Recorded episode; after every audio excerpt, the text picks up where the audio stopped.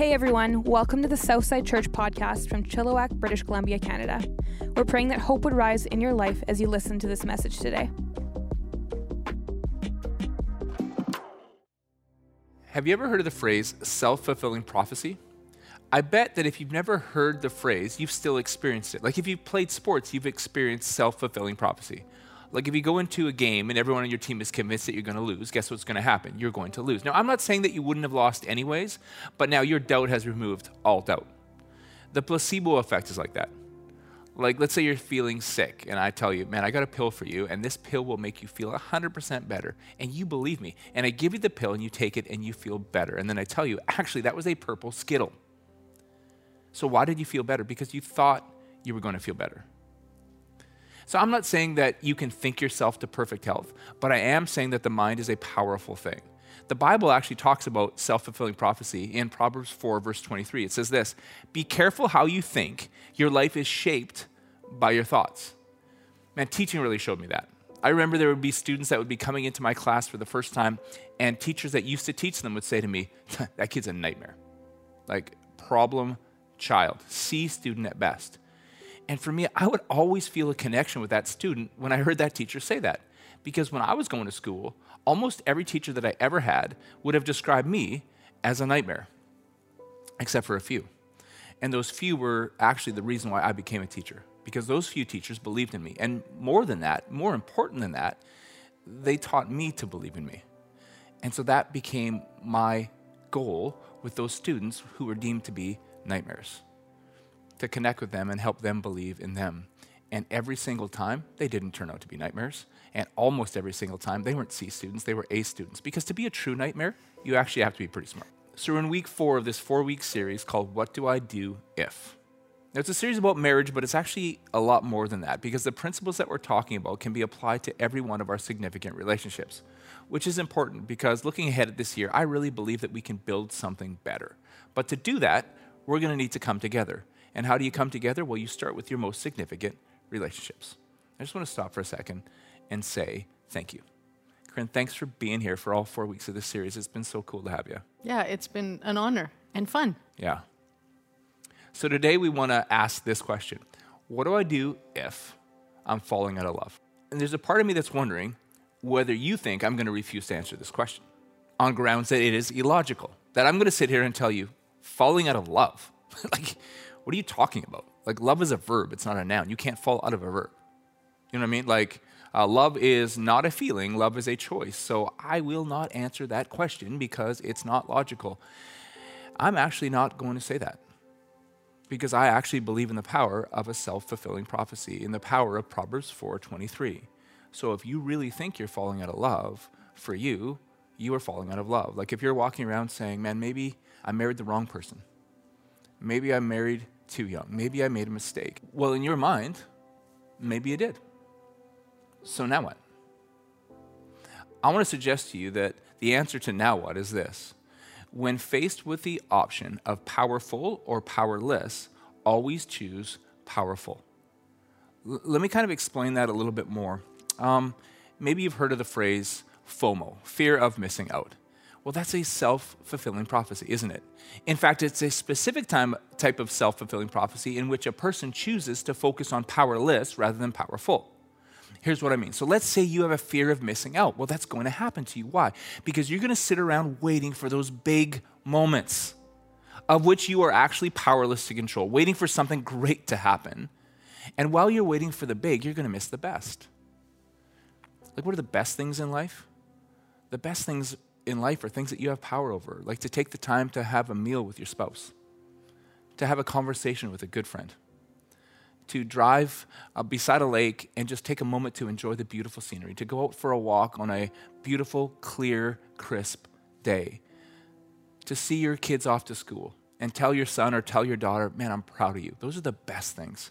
And the problem with FOMO is that you focus so much on the big things over which you are powerless that you miss the best things which you are powerful in. So, in answer to the question, what do I do if I'm falling out of love? I would say again, when given the choice between powerless or powerful, always choose powerful. Now, just before we continue on with the sermon, I just want to stop for one second because we're here in week four of the series, and it just kind of hit me that maybe you're in one of two boats. Number one, you're sitting in a marriage where you realize that you're willing to be powerful, you're willing to work hard, but your spouse is not. And what do you do then? My suggestion to you is because there's only one person in the universe you can control, continue to work on you. Continue to be powerful and pray for your spouse. But the second question might be okay, but what if I'm in a dangerous marriage? What if addiction or abuse is occurring? And I would say then, in that case, the first powerful thing that you must do is you must get some distance. You must keep yourself and your kids safe. That's priority. And then you can be powerful working on your marriage from a distance. Does that make sense? Okay, again, so what do I do if I'm falling out of love? When given the choice between powerless and powerful, we choose powerful. So maybe you've had this thought I'm falling out of love. And I just want to suggest to you that maybe falling out of love doesn't mean what you think it means. In fact, I would even go farther and suggest that falling out of love is not even a thing. I just want to stop there for a second because I think it's kind of important. So, what if it's you though, and, and you feel like you're falling in love, falling out of love? Okay, that's fine as as long as you realize that that's a you thing. That's a you thing. You have control over that actually, and we'll talk about that in a minute. The problem presents itself when we start to think that you things or me things are actually thing things over which we have no control. Does that make sense? Mm-hmm. Okay, so as long as you understand that that you thing is a you thing, man, I, I think we can help. So I don't have a lot of very vivid memories from my childhood, but there is one that sticks out to me. I was 13 years old and I lived in Fort McMurray, Alberta. Feel free to feel sorry for me. Corinne had a paper out and had I to did. deliver papers. And what was the temperature, Corinne? With the wind chill, minus 60. Often. That's tough. That yeah, is tough. Yeah. Okay, so I'm in Fort McMurray, 13 years old, minus 60 degrees. I had four best friends in Fort McMurray, and there was so five of us girls. We were inseparable. And one day after school, we were at one of my friends' houses, and her mom came in and said, "Can you girls come into the living room? I have something I want to talk to you about." And so we all followed her in. She seemed really serious, and she sat us down and said, "Mr. Smith and I are getting a divorce. I've fallen out of love with him." Now, I so clearly remember, I was only 13 at the time, but I remember those words I've fallen out of love with him didn't sit well with me. There was just something about them that didn't ring true. Hmm. So I think it's fair to say that I am the least romantic person in the entire world, which has worked out well for me because I happen to marry the second least romantic person in the world. And that makes us kind of pathetic, I realize it, especially around Valentine's Day. But I also think that our lack of romanticness has actually helped us in the long run. Now, the dictionary says that a romantic person is someone with an idealized view of reality. And I think that the concepts of falling in love and falling out of love are also idealized views of reality. And I think that when we idealize something, we're setting ourselves up for one thing disappointment. And this disappointment can actually be devastating. Let me give you an example from my own life that doesn't have anything to do with marriage, but I just think it makes the point really well. So, most of you know that in 2008, we adopted Bedza and Samuel from Haiti. And they were five and seven at the time, and they're 19 and 17 now, and just wonderful, kind, hardworking young men that we're so proud of. We're proud of them for everything that they've overcome and everything that they're overcoming every day. So this story has nothing to do with them and everything to do with my expectations in the situation. Mm. So let's rewind to 2008. And I think if I conducted a survey right now, the vast majority of you would have romantic, idealized views on adoption. I know I certainly did before we adopted. Because what's not romantic about saving children from poverty? Hmm. Like, they're not going to ever feel anything but gratitude to us for saving them. Our family won't even skip a beat adding two elementary school age kids to it overnight. And I am going to find nothing in my heart but endless love and patience. So I was so idealistic. And I was in for the shock of my life. romantic ideas make living out the reality of a situation so much more difficult. And even if you haven't adopted, anyone who's a parent can relate to this idea of idealized romantic ideas about something. So before you have your first baby, your thoughts are full of the cute nursery and how you're going to decorate it and the adorable outfits and the unconditional love you're going to receive from your offspring. But that doesn't usually last more than a week of what the reality of caring for a newborn baby is like.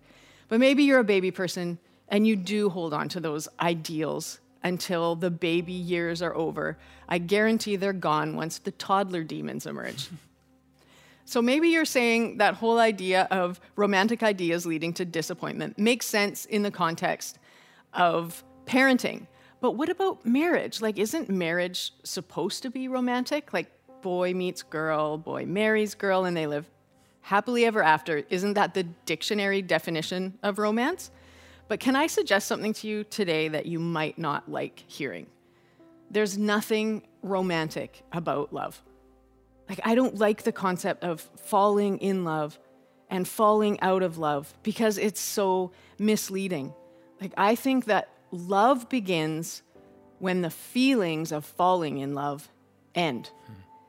Marriage is a process of taking off your masks one by one, and your spouse is doing the same thing, taking off their masks one by one, and you just both keep loving whatever's underneath. And that's the least romantic thing I can think of. But it's also the most beautiful thing I can think of. When you think about marriage in those terms, like taking off your masks and loving whatever's underneath, it makes so much sense why the Bible uses marriage as the central metaphor to describe Jesus' relationship with his church, with his people, with us. Real me meets real you without the masks, and you just keep loving and are loved no matter what is underneath. That's like Jesus with us. It's not romantic, but it's beautiful. Yeah. Well, that's so cool. It's the least romantic thing I can think of, but the most beautiful thing I can think of. I agree. Listen to this quote by Lewis Smedes. My wife has lived with at least five different men since we were wed, and each of the five has been me. That's good. You know what I mean? Like, we're all on the road back to me and, and just that, that, that journey of loving each other through all the different phases. And so after we saw that quote, you said to me, and what are, think of the five phases that you've had. And of course, there's been more than five. But I kind of went back to the beginning when we first met at Trinity Western University. And what do they say? You can take Mike out of Red Deer, but you can't take the Red Deer out of Mike. And so when we first met, I was really arrogant. I remember before leaving Red Deer, I told my little sister, last thing I said to her was, I'm going to find the most beautiful girl at Trinity Western and I'm going to date her. And then on day three or whatever, I met you and we started dating. Talked to my little sister the next time. I'm like, check. I just, that was terrible. What it's a cringy. terrible thing. It's pretty cringy. It's cringy. But you love me anyways. Mm-hmm. Right? And, and, and, and, and then the months went on and we got married. And 18 months later, we had Tori. And I think I kind of took on a new persona. And that persona was provider. I took it real seriously to provide for our little family. And I worked real hard. I was waitering and finishing off my degree. And then when I was finished my degree, I went and became a teacher and a coach. And one of the things that I kind of learned finishing my degree and being a waiter was that not everybody wants to work really hard, but I can. And I'm willing to, you know? And so I think it was in that early stage of teaching and coaching that I started to define myself a little bit too much. Like I knew that God defines me and I know that God loves me, but I started to define myself by success and I was driven to succeed and driven to achieve and driven to win, and so started living my life at an unmanageable pace. And then I transitioned from education to ministry. And ministry is interesting, isn't it? It's like you kind of get into ministry because you really, really want to help people, and you do, and you want to help broken people, and you want to help hurting people for sure, and you do get that opportunity. But sometimes as a pastor, you got to be ready because the truth about broken people is that broken people can break people, and sometimes the people they break are you. and hurting people hurt people, and sometimes the people they hurt is you. And so, what I had learned being a teacher and a coach was that when you have a problem, when you have a challenge, you just outwork it. And so, my life became more unmanageable and more unhealthy, and then 2020 happened. And so, when we got into June and July of 2020, it was a new Mike. And you, you've told me before that you've never seen me like that before. And I think I like walked right up to the precipice mm-hmm. of burnout. And with your help, with God's help, with some good friends, I was able to turn around and walk away from that. And when I turned around, I noticed that the road back to me was right there. And we've been learning ever since. I've been learning ever since to stop living at such an unmanageable pace. And one of the things we decided to do was take a break once in a while. And I just remember November, one of the breaks that we were going to take, we were driving from here to Okanagan Lake to stay for a week. And we're driving down the road, and I told this story in the first week. But you looked at me and said, I resent you. And you started going through some of the resentments that you have towards me from our marriage. And you talked about that for a few hours. And when you were done for that day, I looked at you and I said, I wholeheartedly support your resentment of me. And I really meant it. It might sound funny to people, but I really meant it. And I said, Thank you. And if I could change those things, I would, but I can't, so I'm sorry. I wholeheartedly support your resentment of me. But it, but it was true. You know, and I think for me, it's because I wholeheartedly believe three things about marriage. Okay, so number one, I really believe that anything great takes work. And I want my marriage to be great, so I need to work at it. Now, if I didn't believe that, when you kind of shared your resentments, when you were done, I would have looked at you and said, Really? Oh, that's just great, Corinne. You know, like I'm a lead pastor, you know, a lead pastor. You know what that means? I've got a lot of responsibility on these shoulders.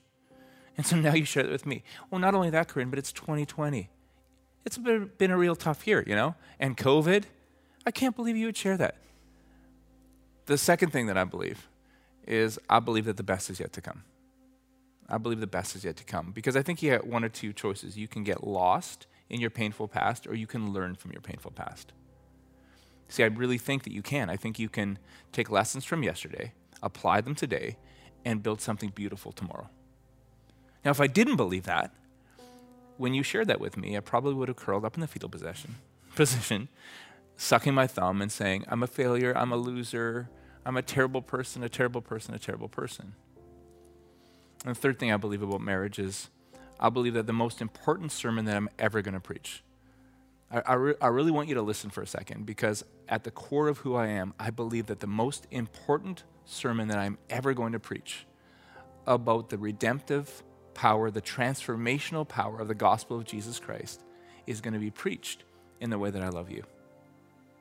Now, I hope I preach other important sermons. I hope I preach other powerful sermons, but this is the most important. Now, if I didn't believe that, when you were done sharing, I would have looked at you and said, I'm so sorry that you feel that way. I'm so sorry that you see it that way. Okay, I hate that, by the way. I hate when people do that. Like, if you're sorry, you're sorry. Don't say that. Take res- in fact, if you've said that and you can remember saying that at all in the last six months, slap yourself upside the head right now. I'm going to give you a second. Stop saying that. If you're sorry, you're sorry. Take responsibility for you. Be powerful. Okay, so I want to go through that again. So, number one, I really believe that to build something great, it takes hard work. Well, you know what the powerful choice is? I can work hard. And number two, I believe the best is yet to come. That I can apply lessons from yesterday to today and build something beautiful tomorrow. Well, I can do that. That's powerful. And I really believe that the most important sermon I'm ever going to preach on this earth is the way that I love you. Well, I'm not perfect, but I can do my best to try to love you and preach that sermon. That's powerful. When facing the option between powerless and powerful, always choose powerful. I sometimes think what would have happened if you had had that response. Like if you had looked at me and said, I can't believe that you would dump all that on me. Like, don't you understand the pressure I'm under? And you wouldn't have been wrong.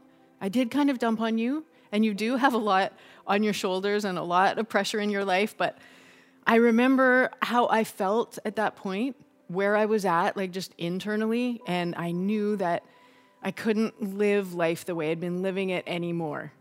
And that's not to say that my life was bad or that my marriage was bad, because it wasn't.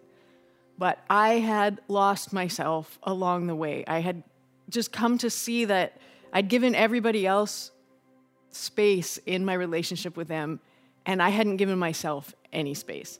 And when you live that way for long enough, you kind of feel like you disappear. And I felt God say to me that it was time to wake up and it was time to become who I was meant to be. And I knew that I had to answer that call.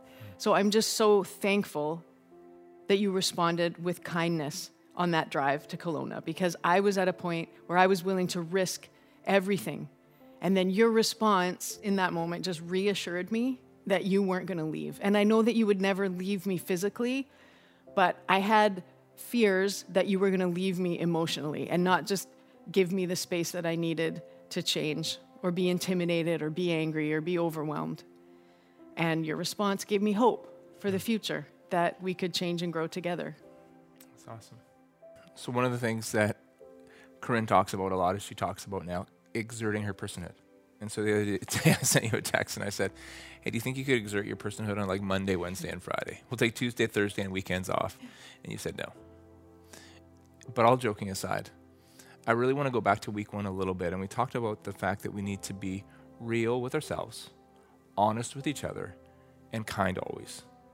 Real with ourselves, honest with each other, and kind always. That's so important because so so understand the journey that we've been on. Like over the last months especially we've both been very very real with ourselves. Just kind of dealing with where am i and where does god want to take me? And then you were honest with me but it came from a context of kindness. Because i don't know how many people know this but you're the kindest person that i know. And so stepping into that moment was so beautiful and so right and part of it was because it was just this context of kindness. And I just want to suggest to everybody let, make sure you do it in that order. Be real with yourself, be honest with each other, but always, always, always be kind. So, the thing that happens when you have those conversations, when you're real with yourself and you're honest with each other and you're kind both ways, what happened with us in that moment was I felt like a wall came down between us that I didn't even know hmm. was there. And I don't know if you feel this way or not, you don't have to answer, but I felt so much closer yeah. to you after that conversation. Mm-hmm. So much more trust in you that I had taken a risk and you had proved to me that you were there no matter what. Okay, so when given the option, when given the choice between powerless and powerful, I think you got to choose powerful. And so I, I know it's hard work. And I know it's a real big decision to decide that I'm going to learn from the past, apply it today, and see something beautiful tomorrow. That's tough but you can do it. You're powerful. And I know it's real powerful to really make it a priority to love your spouse. But here's what I know I know that there was a time in my life that I thought our marriage was perfect. And it's just so exciting to me to go on this journey with you because it just keeps getting better, which is so cool. And I think how it happens is like, so I'm on a journey back to me, and you're on a journey back to you, and together we're, we're on a journey back to us. And uh, I love it. I love it. It's powerful. So if you find yourself asking that question, what do I do if I'm falling out of love? I just want to ask you to do me a favor right now. And I want you to be really honest with yourself. I want you to call that question what it is. Because I think that you might mean, what do I do if I don't have the same feelings I used to have for my spouse? Or what do I do if this just feels like it's taking too much effort? Because the thing that being honest with yourself does is it's going to stop a couple of things from happening. When you tell yourself over and over again that you're falling out of love, and when you tell other people that you're falling out of love, what you're really trying to do is convince yourself that it's okay to pull the plug on your marriage, that it's okay to look to that other relationship, that it's okay to have an affair. So just be honest with yourself. I'm falling out of love is often an excuse to give up. Hmm. So I'm just asking you today don't give up, dig deep instead. Marriage isn't about falling in love and falling out of love. Marriage is about removing your masks one at a time and your spouse is doing the same thing, removing their mask one at a time, and you both keep loving whatever's underneath.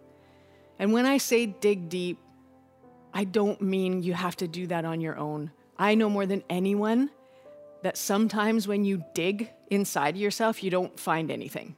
That's what God is for. When we're honest with ourselves and when we ask God for help, He meets us where we're at and He helps us. He not only has the power to help, He wants to help. Hmm. So be honest with yourself and ask God for help because He will help you. He does help, He wants to. Because we all want to become who we were meant to be.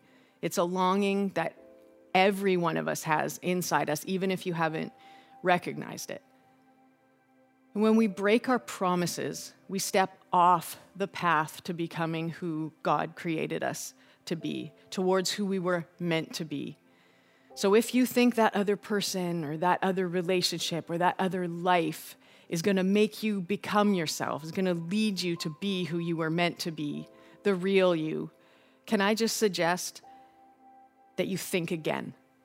You will lose yourself on any path that takes you away from the promises that you made to the people closest to you in your life. Hmm.